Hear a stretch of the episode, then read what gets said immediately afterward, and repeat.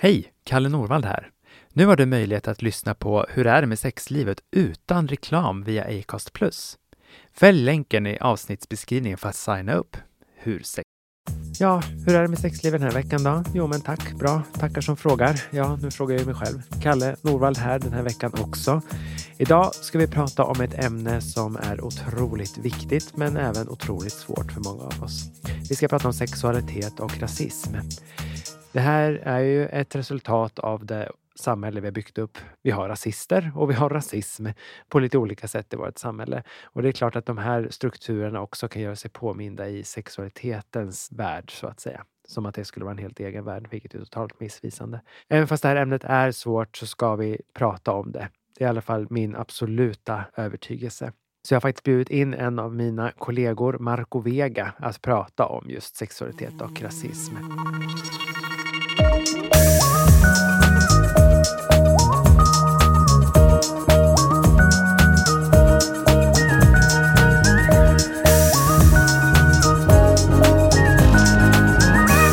Hur är det med sexlivet med Kalle Norvald?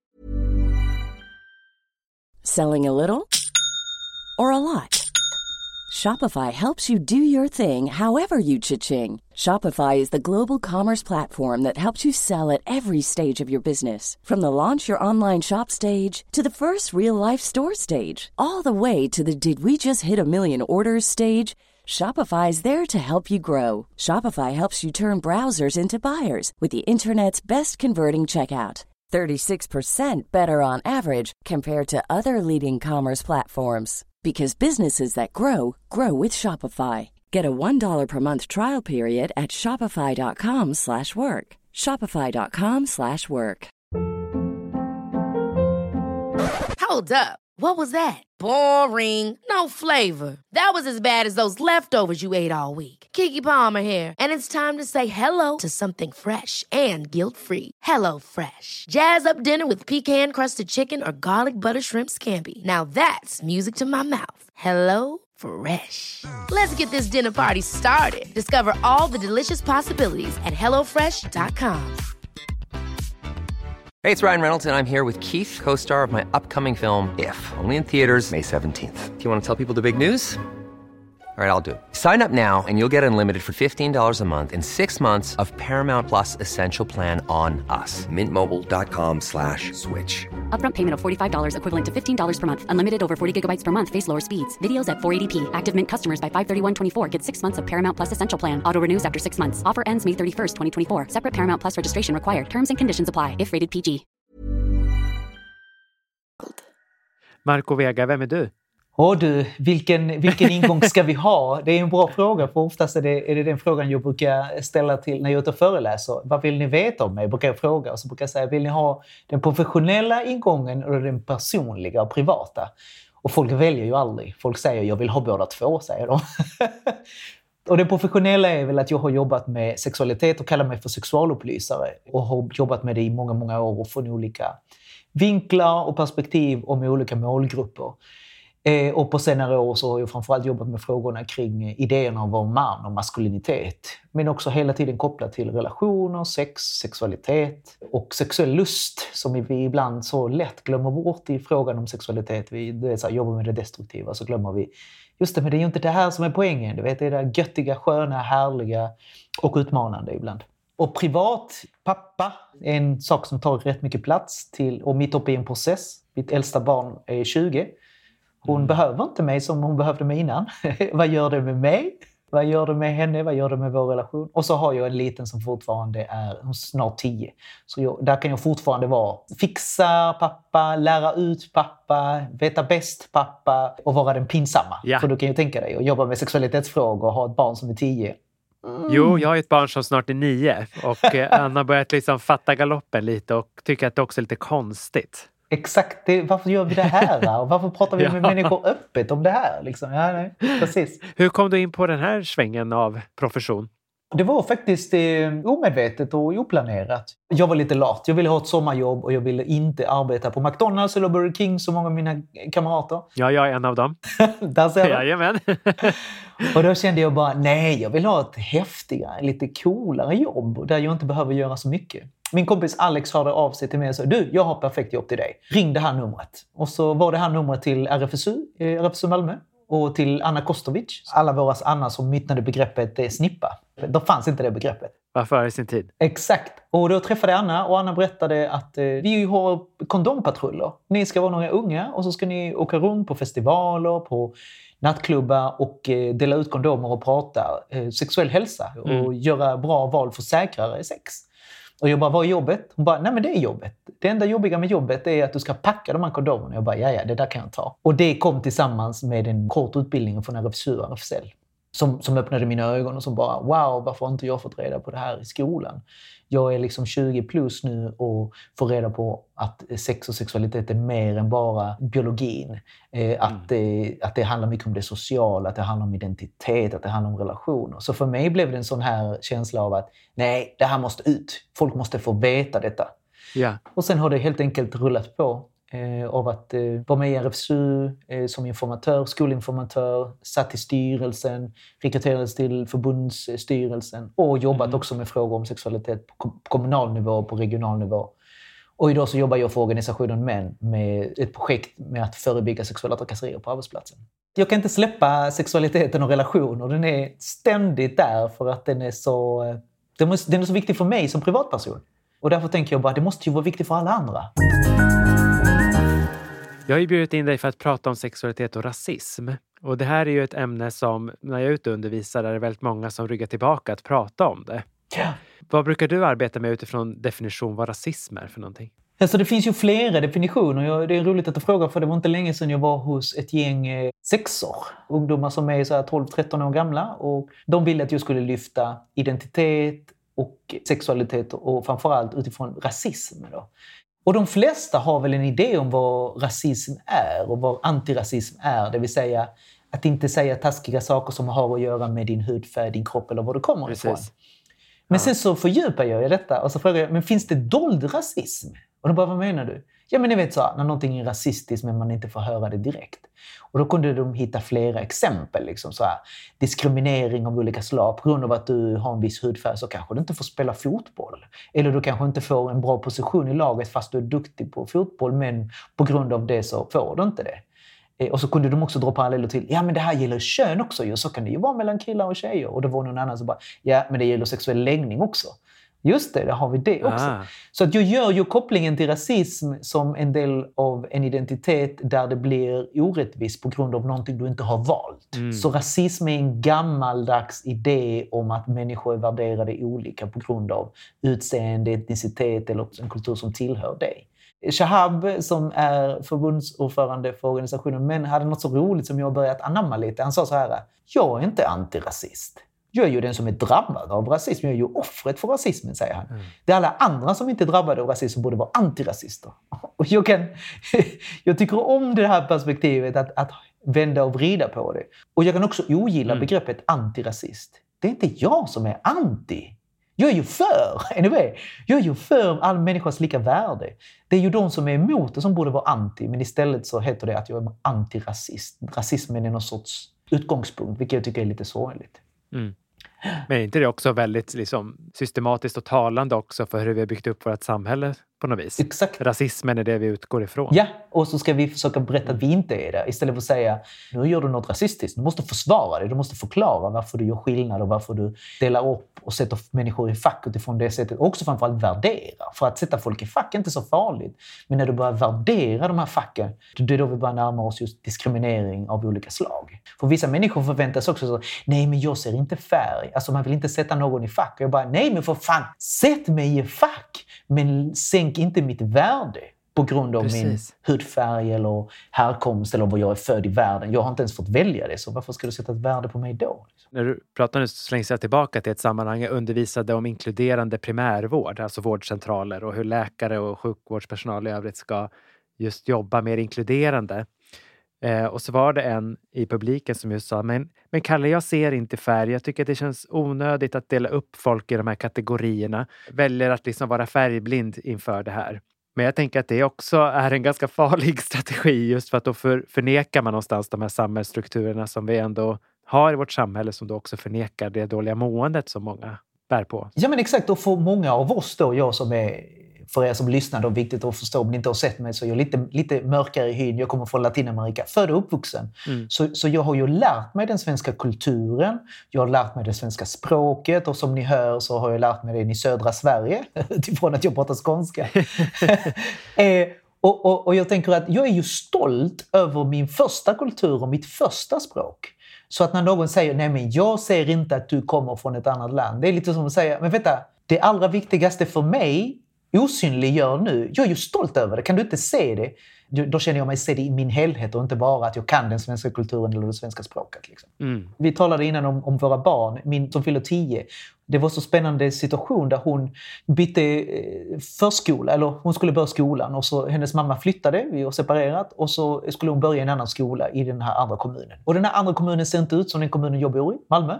Eh, så efter några dagar som hon hade gått så frågade jag henne som orolig förälder, hur går det nu? Får du kompisar på den här nya skolan? Absolut, säger hon. Det är jättebra. Men det är något som är lite konstigt. Jag bara, jaha, är det något som händer dig? Har någon sagt någonting? Nej då, det, jag tycker synd om barnen på den här nya skolan. Jag bara, vad tycker du synd om barnen? Ja, vet du, de kan bara svenska. Och hennes utgångspunkt var att barn har svenska som en gemensam, liksom, gemensam språk och sen har alla andra kulturer och andra språk. Ja. Och för mig var det så talande. Hennes utgångspunkt var det normala att ha flera kulturer och flera språk. Och det sorgliga var att bara ha en. Och det tycker jag är spännande att en nioåring har det perspektivet eh, som inte ens politiker har idag i Sverige. Det tycker jag var underbart. Jag kommer också ihåg en av mina kompisars barn som för mitt barn har ju två pappor eh, och lite liknande exempel. Min kompis dotter kom hem någon dag och var jättesur och så försökte då min kompis lirka ur varför. Och då hade de varit hemma hos oss dagen efter och då sa hon att hon var så avundsjuk på vårt barn som hade lyxen att ha två pappor. Såklart! Och när vi är så marinerade i du vet, de här normerna att vi inte ens kan se ja. vinsten utan vi ser bara att det här är emot oss, det här är något dåligt. Precis. Mm. Jag tänker att det som är hela den här strukturella rasismen någonstans i att vi just som du pratar om, när vi värderar kategorierna och det är ju där själva rasismen ligger snarare än att vi gör det. Yes, och att, att man inte förstår att man värderar utan man normaliserar det så pass mycket så att det bara är så. Vissa människor är på det sättet. Latinamerikaner, du vet, vi är hetlevrade, passionerade, Precis. gillar fotboll och vad är det mer vi gör? Jo, vi gillar fotboll och eh, vi, vi äter kött och dansar salsa. Det ja. får vi inte glömma. Jag dansar Dans, salsa. Jag tänkte säga det, har rytmen i blodet. exakt, ja. exakt. Liksom. Så vad händer då med de latinamerikanerna som inte har det? Får man inte vara latino då? Eller om man inte ens vill dansa? För jag tänker det där är ju en del i det hela hur vi som samhället strukturerar och värderar olika saker. Men jag tänker också du som har som din första kultur och sen den andra kulturen, hur det liksom också finns en jättehög risk för en sån här internaliserad rasism. Oh, ja. Alltså hur det också blir en del av sin person. Att man hör hur andra just värderar sig själv som lägre och så börjar man själv också tänka att man är det. Oh ja, alltså det har jag inte ens fattat förrän jag var vuxen tror jag. Att Nej. jag behövde leva upp till en viss bild som inte stämde överens med min första kultur eller hur jag kunde mm. göra vissa val för att på något sätt bli accepterad snabbare. Ja, men ett, ett sådant mm. exempel, jag tänker så tydligt att när jag började dejta i ung ålder, säg liksom så här, övre tonåren där, att jag inte alls tänkte på vem jag dejtade utan jag tänkte så här, men jag dejtar vem jag är attraherad av och som vill dejta mig. Liksom. Men mm. när jag började titta tillbaka till den perioden så dejtar jag ju bara ljusa kvinnor, gärna svenska kvinnor. Och det som vuxen har jag börjat fundera på, var kommer det ifrån? Mm. Och för mig blev det ju jättetydligt att i mitt fall som heterosexuell man så insåg jag ganska tidigt att, att dejta en ljushyad kvinna, framförallt en svensk kvinna, är som att hon ger mig också en bekräftelse på att den här invandraren är okej. Okay. Han är inte farlig, han är inte mm. Eh, kriminell eller han är inte eh, en sån som vi tror är den värsta sorten för att jag går i godo för honom. Och detta var ingenting som var uttalat, men jag märkte det i mm. sättet hur jag bemöttes i samhället. Jag blev indirekt mycket snällare i andras ögon när jag hade en svensk flickvän bredvid mig. Till skillnad från hur jag bemöttes senare i livet när jag dejtade personer av en annan hudfärg eh, eller av en annan kultur, då var det lite sådär, mm -hmm. och speciellt om man pratade ett annat språk än svenska offentligt, då var det ännu mer jaha. Det fanns en misstänksamhet som aldrig har funnits eh, i relationer med, med ljusa svenska vita kvinnor. Och den rasismen, eh, det blir ju internaliserat att jag försöker agera på ett sätt, inte för att det är någonting som jag känner stolt över eller så att jag har skapat, utan det är snarare för att inte hamna i situationen av att bli lägre värderad. Helt enkelt. Och det är ju internalisering av att sluta bekräfta mitt eh, första språk, sluta bekräfta min kultur och kanske till och med gömma att jag har en kultur. Så, nej, men jag är svensk, vi behöver inte prata om var jag kommer ifrån. Vi behöver inte prata om att jag kan inte Pippi-sångerna, jag lärde dem mig med mina barn för att jag växte inte upp i det här landet. Utan jag kan en massa, massa vaggvisor från Latinamerika, ja. men inte de svenska. Det behöver jag inte prata om för att det finns nästan en skam över att jag inte kan det. Det var också den här förväntan hos andra som blir förvånade när de säger Wow, är du inte född i Sverige? Och jag bara, nej, nej vad menar du? Men du, du är ju som vi. Och jag bara, vad, vilken vi menar du? Mm, För att om mm, du hade bara mm. tittat på mig så hade du ju också sagt, du är inte som vi. Det är inte som att man pekar på mig och säger, där går en typisk svensk man. Mm. och jag säger ofta det till, till unga när jag eh, träffar dem och de skrattar för de säger, nej, vi hade nog sagt att du är en typisk invandrare. Och samtidigt ja. är du inte det. Du låter inte som Zlatan. Du låter ju som en Jonas Karlsson. Och det förvirrar dem lite. Där, för då är vi tillbaka till identitet och vilka idéer vi har om människor. Liksom. Ja, precis. Vilka idéer vi har av invandrare. Vi och dem. Exakt, och också att mm. det finns en hierarki bland invandringen, också viktigt att säga. Eh, jag menar, jag som latinamerikanare har fått eh, komma med i en grupp där vi är omtyckta per automatik. Du vet, latinamerikanare med god mat och salsan, du vet. Så.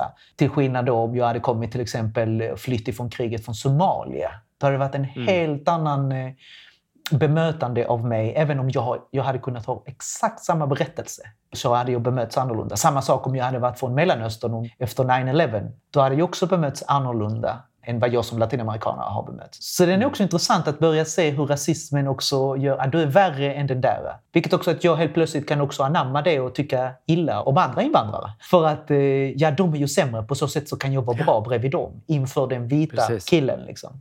Och den här diskussionerna ser vi faktiskt i vår riksdag idag såg jag på mitt sociala medieflöde. Att oh, det är skillnad på flyktingar och flyktingar till exempel. Exakt, och mm. att det, det, är så sorgligt och lite skrämmande att, att det är så, att så pass öppet att man får komma undan med en sån åsikt. Liksom. Det finns skillnad på flyktingar och flyktingar. Ja, men det finns väl skillnad på svenskar och svenskar. Ska vi börja göra det? Storstadsfolk och, och landsbygd. Ska vi göra med de rika och de Alltså det gör vi ju inte. Men, men här är det tillåtet. Och det tycker jag är intressant att, att vi har normaliserat rasismen. Ja, jag tänker att det är ett väldigt konkret exempel på det här vi och dem-tänkandet. Mm. Att de kan vi gärna kategorisera och värdera, men oss kan inte röra. Ja, exakt. exakt. Jag tänker då, eftersom jag själv är vit man så har jag ganska mycket privilegier. Det tänker jag också är en del av det här äh, motståndet jag ofta möter när jag är ute och undervisar. Att folk inte vill se sina privilegier. Ja. Utan man just gärna vill hänvisa på deras utsatthet istället ja. för dina egna privilegier. På ja. vis. Och det är så roligt att du säger det, för ofta så lyfter jag också det här med privilegier. Jag kallar det för blinda fläckar. Jättebra. För ibland så, när jag vänder ordet mm. privilegier så blir folk sådär, oh nej. Det är ett onödigt svårt ord egentligen. Och det har ett värde också. Ja, det har ett värde också. Exakt. Och, och, i blinda fläckar gör ju också att alla kan ha blinda fläckar. Eh, beroende på vilken ja. Eh, identitet du har. Och när jag lyfter mm, mina mm. blinda fläckar som ibland har att göra med att det finns en ableism hos mig, det vill säga att just det, jag utgår ifrån att alla har en kropp som ser ut som min. Det vill säga jag kan springa, gå, jag har inga problem på något sätt. Jag behöver inte inga mediciner förutom pollenallergitabletter. Men utöver det, ja, dito. ja. Och, och, då, och då kan jag normalisera det att jag är det normala. Att det är bara jag som mm. utgångspunkten. Eh, och då, då är det många gånger jag har varit i situationer där jag inser att oj, nu gjorde jag den gruppen osynlig. En sån enkel sak som att säga som föreläsare. Okej, vi tar en liten bänksträckare i fem minuter. Den har man gjort sig skyldig till några gånger. Eller hur? Ja. Och genom att lyfta detta så blir det enklare också att lyfta. Men just det, du är privilegierad, precis som jag, när det kommer till kropp och funktion. Mm. Men du är mm. privilegierad kring hudfärg, där jag inte är det. Och då kan du faktiskt förstå vilka blinda fläckar du har och att jag kan hjälpa dig att se dem för att du ska ändra ett ja. sätt att prata, ett sätt att bemöta, ett sätt att, att, att, att eh, bemöta.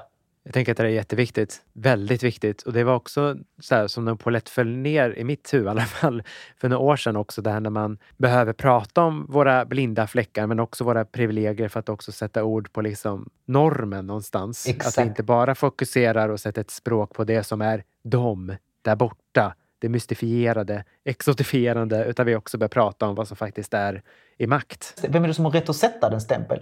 Är det jag som ja. säger att jag är salsakillen eller är det du som tycker att jag ska vara salsakillen för att det ska passa världsbilden du bär på? Liksom? Mm. Ja. Mm. Jag, jag hade en diskussion också med min eh, tioåring, och mycket kring Michael Jackson av någon anledning. Jag tror vi kollade på lite videos. Och då var ju diskussionen, har han gjort sig vit när han levde? Och jag bara, jag vet inte, det går rykten om det. Och sen var nästa fråga, varför skulle han vilja göra sig vit? Och det var ju en lång du vet, så här, samtal om vithet. Hur vitheten är någon sorts, det, det goda, den goda hudfärgen. Allt det Ja. fina och det är kopplat till vitheten. Förutom när någonting är fult, för då är det på individplan. Napoleon var dum i huvudet fast han var vit, men vi skiter att han var vit. Han var Napoleon. Och, och så, Adolf Hitler var också dum i huvudet. Han var vit, men vi tar bort vitheten. Men om vi kollar på det mörkhyade, ja, där är det inte individ längre. Då är det hudfärgen som är nummer ett. Är det så äckligt alltså? Ja, ja, ja, ja, ja. ja visst är det. Och ändå så finns det överallt.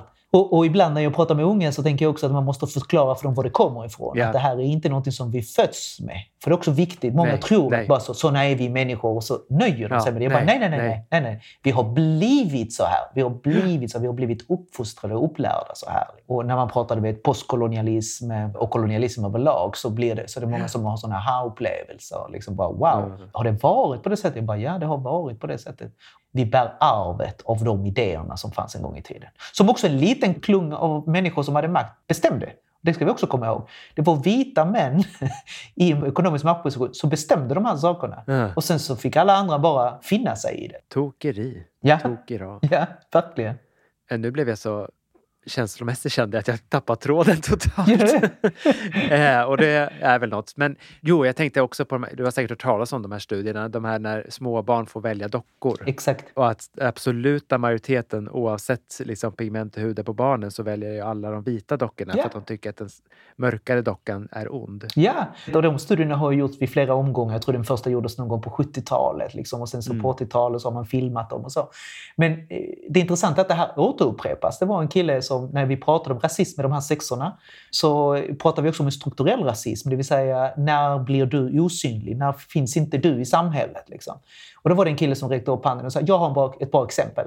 Och så säger han Marvel-filmerna. Jag bara, vilka? Alltså du vet de här superhjältefilmerna med Iron Man och alla de här superhjältarna. Jag bara, hur menar du? Ja men från början fanns det ju bara, alla hjältar var vita, även om de till och med från andra delar av universum. så var Ja. de vita. Och så kom det en, Black Panther. Och alla bara, wow, första. Och så finns det inga fler. That's it liksom. Det blev hypat ett tag. Och, och det är så tydligt där att han kommer på det, de är bara vita. Jag har inte ens tänkt tanken, men de är det. Så att om jag inte är vit så kan du inte jag relatera till någon av de här superhjältarna. Vilket betyder att jag måste i så fall bli vit, eller white passing, det här begreppet som man använder. Ja. Bete mig vit. Ja. Eller så får jag helt enkelt acceptera att jag kommer aldrig vara en superhjälte. Jag kommer aldrig kunna känna igen mig i en superhjälte. Ever catch yourself eating the same flavorless dinner three days in a row? Dreaming of something better? Well, HelloFresh is your guilt-free dream come true, baby. It's me, Kiki Palmer. Let's wake up those taste buds with hot, juicy pecan-crusted chicken or garlic butter shrimp scampi. Mm. Hello Fresh. Stop dreaming of all the delicious possibilities and dig in at HelloFresh.com. Let's get this dinner party started. There's never been a faster or easier way to start your weight loss journey than with PlushCare. PlushCare accepts most insurance plans and gives you online access to board-certified physicians who can prescribe FDA-approved weight loss medications like Wigovi and Zepbound for those who qualify. Take charge of your health and speak with a board-certified physician about a weight loss plan that's right for you. Get started today at plushcare.com slash weight loss. That's plushcare.com slash weight loss. plushcare.com slash weight loss. Hey, it's Ryan Reynolds, and I'm here with Keith, co star of my upcoming film, If, only in theaters, May 17th. Do you want to tell people the big news? All right, I'll do it. Sign up now and you'll get unlimited for $15 a month in six months of Paramount Plus Essential Plan on us. Mintmobile.com slash switch. Upfront payment of $45 equivalent to $15 per month. Unlimited over 40 gigabytes per month. Face lower speeds. Videos at 480p. Active Mint customers by 531.24 get six months of Paramount Plus Essential Plan. Auto renews after six months. Offer ends May 31st, 2024. Separate Paramount Plus registration required. Terms and conditions apply if rated PG. Däremot kan jag läsa tidningar om vem som är kriminell, vem som håller på med våld, på tal om det som händer i samhället idag. Ja. Så att en sorglig berättelse vi berättar för våra unga, tänker jag. Hur skulle du säga utifrån både din eh, yrkeserfarenhet och ditt privata plan, liksom hur skulle man kunna koppla rasism till sexualitet? Eh, usch, det finns ju många kopplingar. Jag var ju redan inne på det här med relationer och hur den mörka mannen är en farlig man. Jag minns också en relation, jag hade en vuxen relation med en, en tjej vars pappa inte gillade mig bara på grund av att jag var mörkhyad. Och de själva hade Mm. ursprung från en annan del av Europa. Så de var också invandrare i Sverige. Men han hade växt upp med den där bilden av att mörka människor ska man inte lita på. Ja. Sen, du vet den här typiska. Vi blev vänner, jag var det bästa som fanns, jag var jätterolig, jag var jättehärlig. Men fortfarande Ja. var jag ett undantag i hans värld. För att de är mörka, fortfarande mörka, men du är annorlunda. Där syns ju rasismen, att inte ens jag kunde få honom att förstå att det har inte att göra med hudfärg. Det har att göra med många andra aspekter av personligheten snarare än hudfärgen. Men han hade Ja. svårt att ge upp den världsbilden. För att inte tala om sex, på tal om förutfattade meningar och förväntningar. Att jag har ju exotifierat så många gånger. Det är inte alltid som jag blir intressant på grund av vem jag är och mina erfarenheter. Utan jag kan bli intressant för att mm, du är invandraren. Och det kan vara dubbelt, där måste jag vara ärlig. Det kan ju vara dubbelt. För att, att bli helt plötsligt eftertraktad och värderad sexuellt högre. Helt plötsligt så var jag hög sexuell kapital av någon. Du vet. Speciellt om det är någon som själv är eftertraktad. I mitt fall då, som heterosexuell, en kvinna som många vill ha. Och hon bara “Wow, du är häftig, jag har aldrig varit med en invandrare”. Eller någon från Latinamerika. Det blir dubbelt för mig. För att wow, hon väljer mig som är längst ner i den här sociala hierarkin. Ja. Och samtidigt, men hon väljer ju inte mig. Hon väljer ju hennes bild av mig, hennes stereotyp av mig. Liksom. Ja. Och den kan ju vara i många gånger. Att vem är jag? Är jag den här så kallade token? Är jag snarare en symbol för någonting eller är det någon som verkligen är intresserad av mig? Så där kan rasismen också drabba mig på det privata planet när det kommer till relationer men också till sex och sexualitet. Men också förväntningar på prestation. Du vet, så här. Ni latinamerikaner, ni är eldiga, ni vill ha sex hela tiden. Och, och det är också intressant. Vad händer då om man inte känner en period, Mm. vilket du och jag vet som jobbar med sexualitet, det finns perioder då sexet är bara "Åh, funkar inte. Liksom. Ja. Vad händer med den bilden och vad händer med den förväntningen i en kärleksrelation? Mm. Jo, att det lätt tolkas som att du älskar inte mig längre för i början var du superpassionerad och eftersom du är latinamerikanare så Ja. är du säkert otrogen. Också den, att man måste vara otrogen som en latinamerikanare. Okej. Det är genetiskt. ja, exakt. Och vi är kusligt ironiska nu kan vi ju påpeka dem. exakt. Men jag tänker på det här också kopplat till liksom preferens och rasism. Jag har haft många personer i min terapisoffa som just pratar om det här med att jo, men jag tänder bara på människor med den här hårfärgen eller den här hudfärgen eller den här kroppstypen. Liksom, vad, det, vad skulle skillnaden vara på preferens och rasism? Liksom?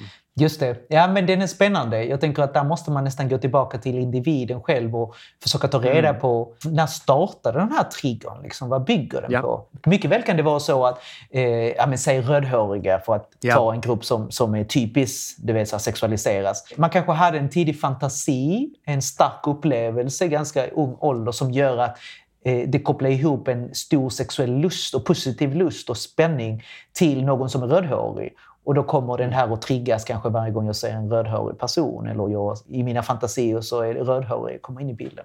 Och då tänker jag att då är det inte så mycket rasistiskt. Då är det kanske mer individuellt vad jag har upplevt. Rasismen kan vi däremot se eh, porr, porrsidor. Jag menar, man pratar ganska mycket Ja, om det är ett bra exempel. Ja, jag menar, man pratar mycket om porr liksom, som porr som någon sorts våldsam gentemot eh, mäns våld mot kvinnor. Och jag tänker bara, kan vi inte Ja. prata rasism också? Herregud! Är det något vi kan se i porr, både industri men också på, på sidor, det är ju en öppen rasism. Utan tvekan. Och inte bara det, det är en, en heteronormativ öppen rasism också. Jajebus. Om man pratar om det här, mm, det här begreppet mainstream-porren då, den som riktar sig oftast till män och så. Alltså, det- vilken sida som helst, nu ska vi inte göra reklam för de här sidorna, men ni anar, liksom, ni kan själva gå in och kolla. Där finns det också en uppdelning av människor utifrån utseende. Och det mest intressanta det är att när du är en vit kvinna, då kan du vara vit och brunett, vit och blond, vitt och rödhårig, vitt och har stora bröst, det vill säga man sexualiserar det utifrån både eh, hårfärg, kroppsform. Men sen, sen så har vi de andra då, kvinnor då, i en annan hudfärg. Ja, men då är du bara en sak. Då är du bara ebony om du är mörkhyad. Då är du ebony. Det är inte sådär Mm. ebony med, med bläckt hår, ebony med blå... Då finns inte det. Utan du Precis.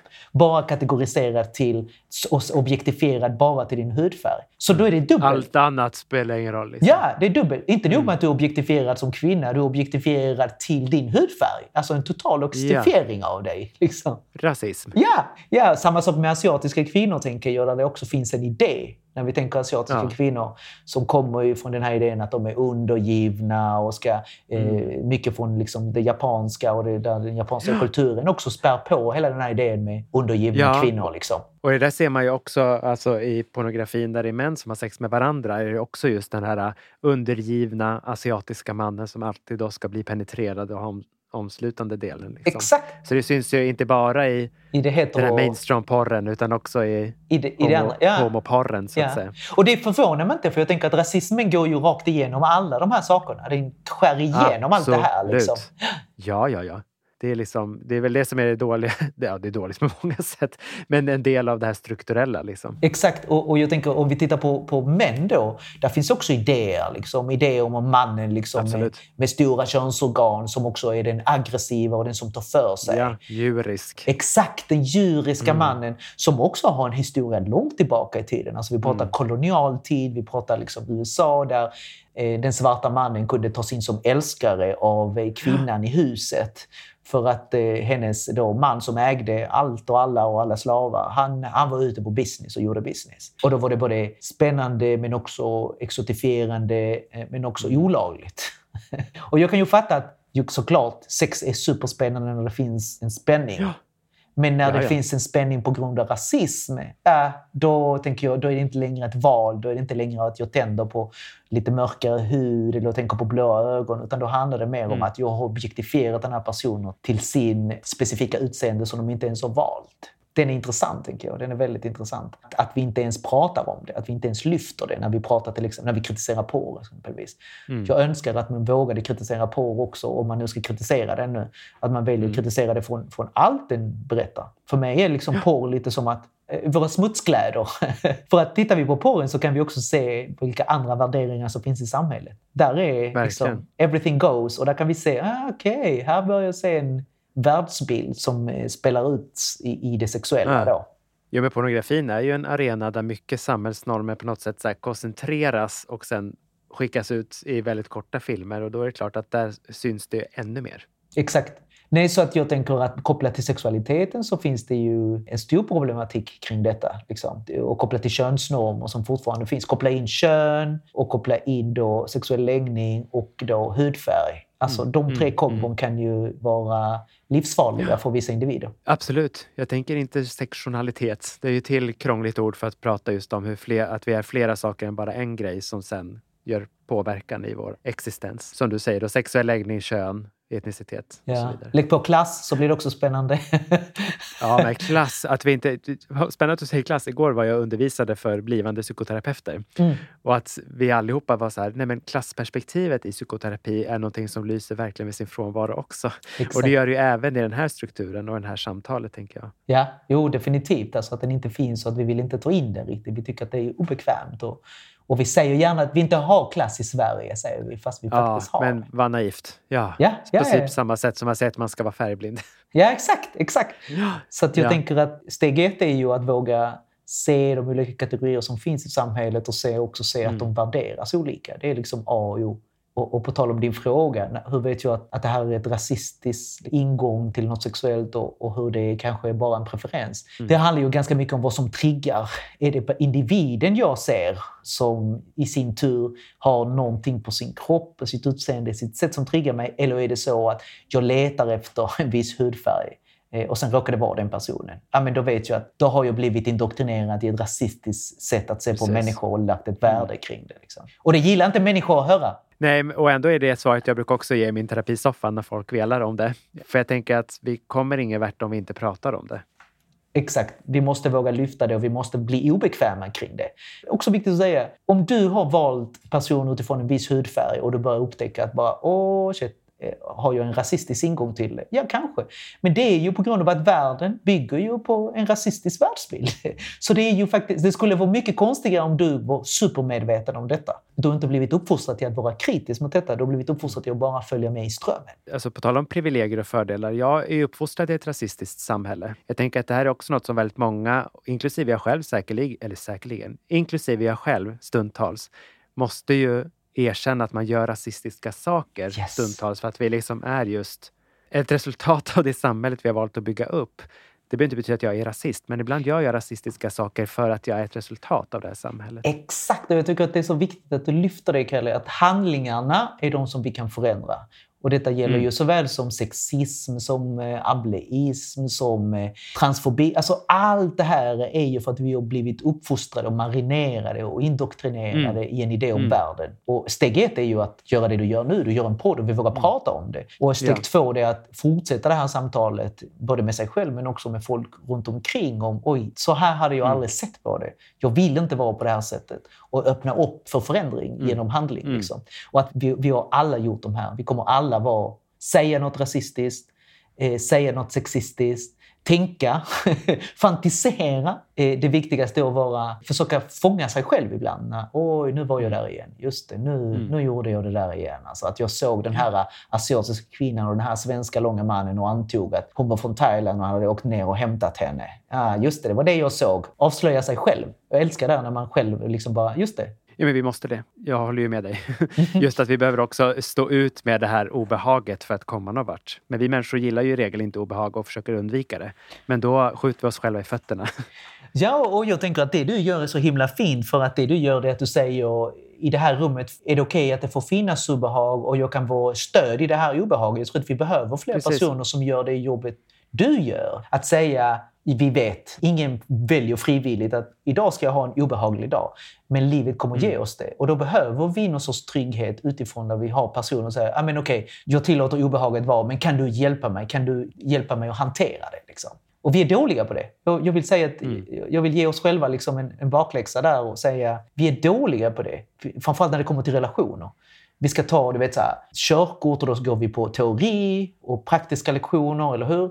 Och sen så ska vi lära oss att gå i skolan nio år och sen pluggar vi vidare. Men när det kommer till relationer så är det precis som att nej, du behöver inte prata om detta eller studera eller förstå eller analysera. Men du ska ha en och du ska bete dig när du har en. Bara så, hur är det? Det skulle vi aldrig säga om, om att köra bil.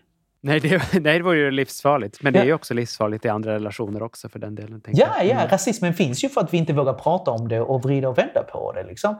Mm. Sexismen finns av samma anledning. Liksom. Så, att, så att jag Verkligen. tänker att, Verkligen. att skapa fler rum, att våga prata om det och våga säga vi är alla en produkt av detta, är ju steg ett. När jag satt och planerade vilka jag skulle bjuda in och vilka teman jag skulle prata till den här podcasten så var det här ett av de första temana jag faktiskt tänkte på. Och samtidigt blev jag lite skraj för jag tänkte, men jag som vit och man, får jag prata om det här? Och jag tänker att jo, men jag har ändå en arena nu som jag blivit erbjuden och jobbat för och då tänker jag att jag måste använda den och så får jag jobba med mitt obehag med min terapeut sen i så fall. Exakt, och det är det som är det fina, liksom, att du är så pass ödmjuk att du säger ja men eh, jag har det. Jag har en rasistisk syn ibland. Jag har en rasistisk. Rasist, och jag vill inte ha dem, därför behöver jag hjälp. Ja. På samma sätt som jag som är uppfostrad, du vet, som heterosexuell man, liksom bara har sexistiska tankar. Men det är klart jag har det. Vi växte ju upp i ett sånt samhälle. Men jag vill inte ha dem och jag behöver hjälp för att Nej. bearbeta dem. Liksom. Ja, Mm. Himla fint tycker jag. vi får hjälpas åt du och jag. Ja, definitivt. definitivt. Men du, Marco, tusen tack för ett jättefint samtal.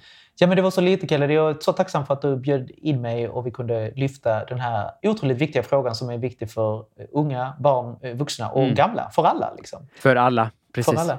Tusen tack! Nu kommer en lyssnarfråga. Inläsaren är inte personen som skrivit frågan. Varför är det så hett för killar att göra det bakifrån? Är det porrinfluenser? Jag känner mig lätt objektifierad, obekväm, sårbar och utsatt i den situationen. Imagine the softest sheets you've ever felt. Now imagine them getting even softer over time. That's what you'll feel with Bowl and Branch's organic cotton sheets. In a recent customer survey, 96% replied that Bowl and Branch sheets get softer with every wash. Start getting your best night's sleep in these sheets that get softer and softer for years to come. Try their sheets with a 30-night guarantee. Plus, get 15% off your first order at bowlandbranch.com. Code BUTTERY. Exclusions apply. See site for details. Ever catch yourself eating the same flavorless dinner three days in a row? Dreaming of something better? Well, HelloFresh is your guilt-free dream come true, baby. It's me, Kiki Palmer. Let's wake up those taste buds with hot, juicy pecan-crusted chicken or garlic butter shrimp scampi. Mm. Hello Fresh.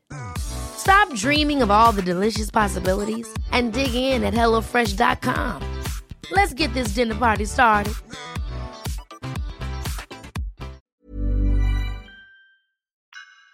Hej du!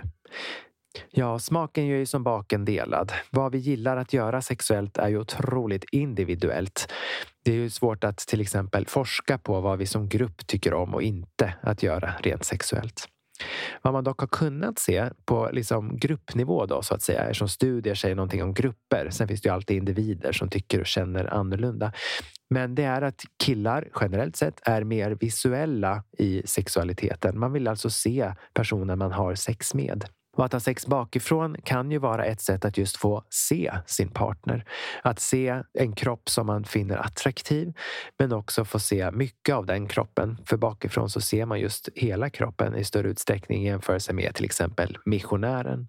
Men din känsla av att vara objektifierad, obekväm och sårbar och till och med utsatt. Det är ju kanske inte för de allra flesta känslor som är förknippad med lust.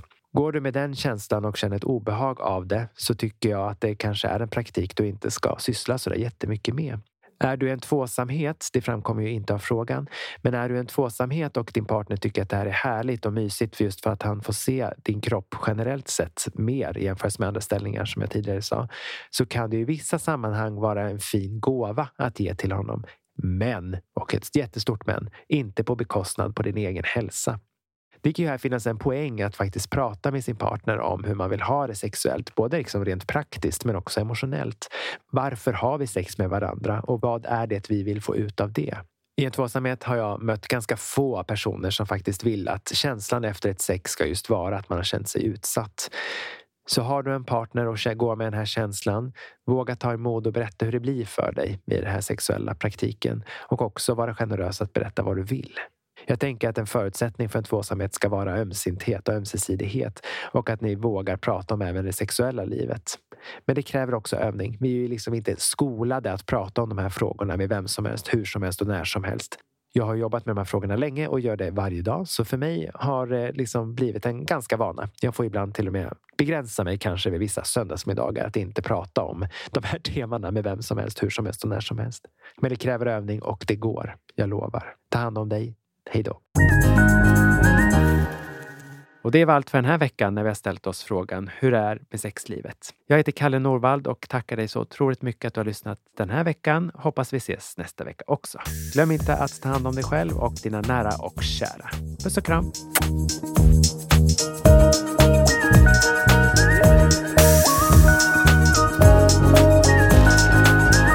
Podden produceras av Kalle Norvald och Nicky Yrla. Musik och ljudmix av mig, Nicky Yrla.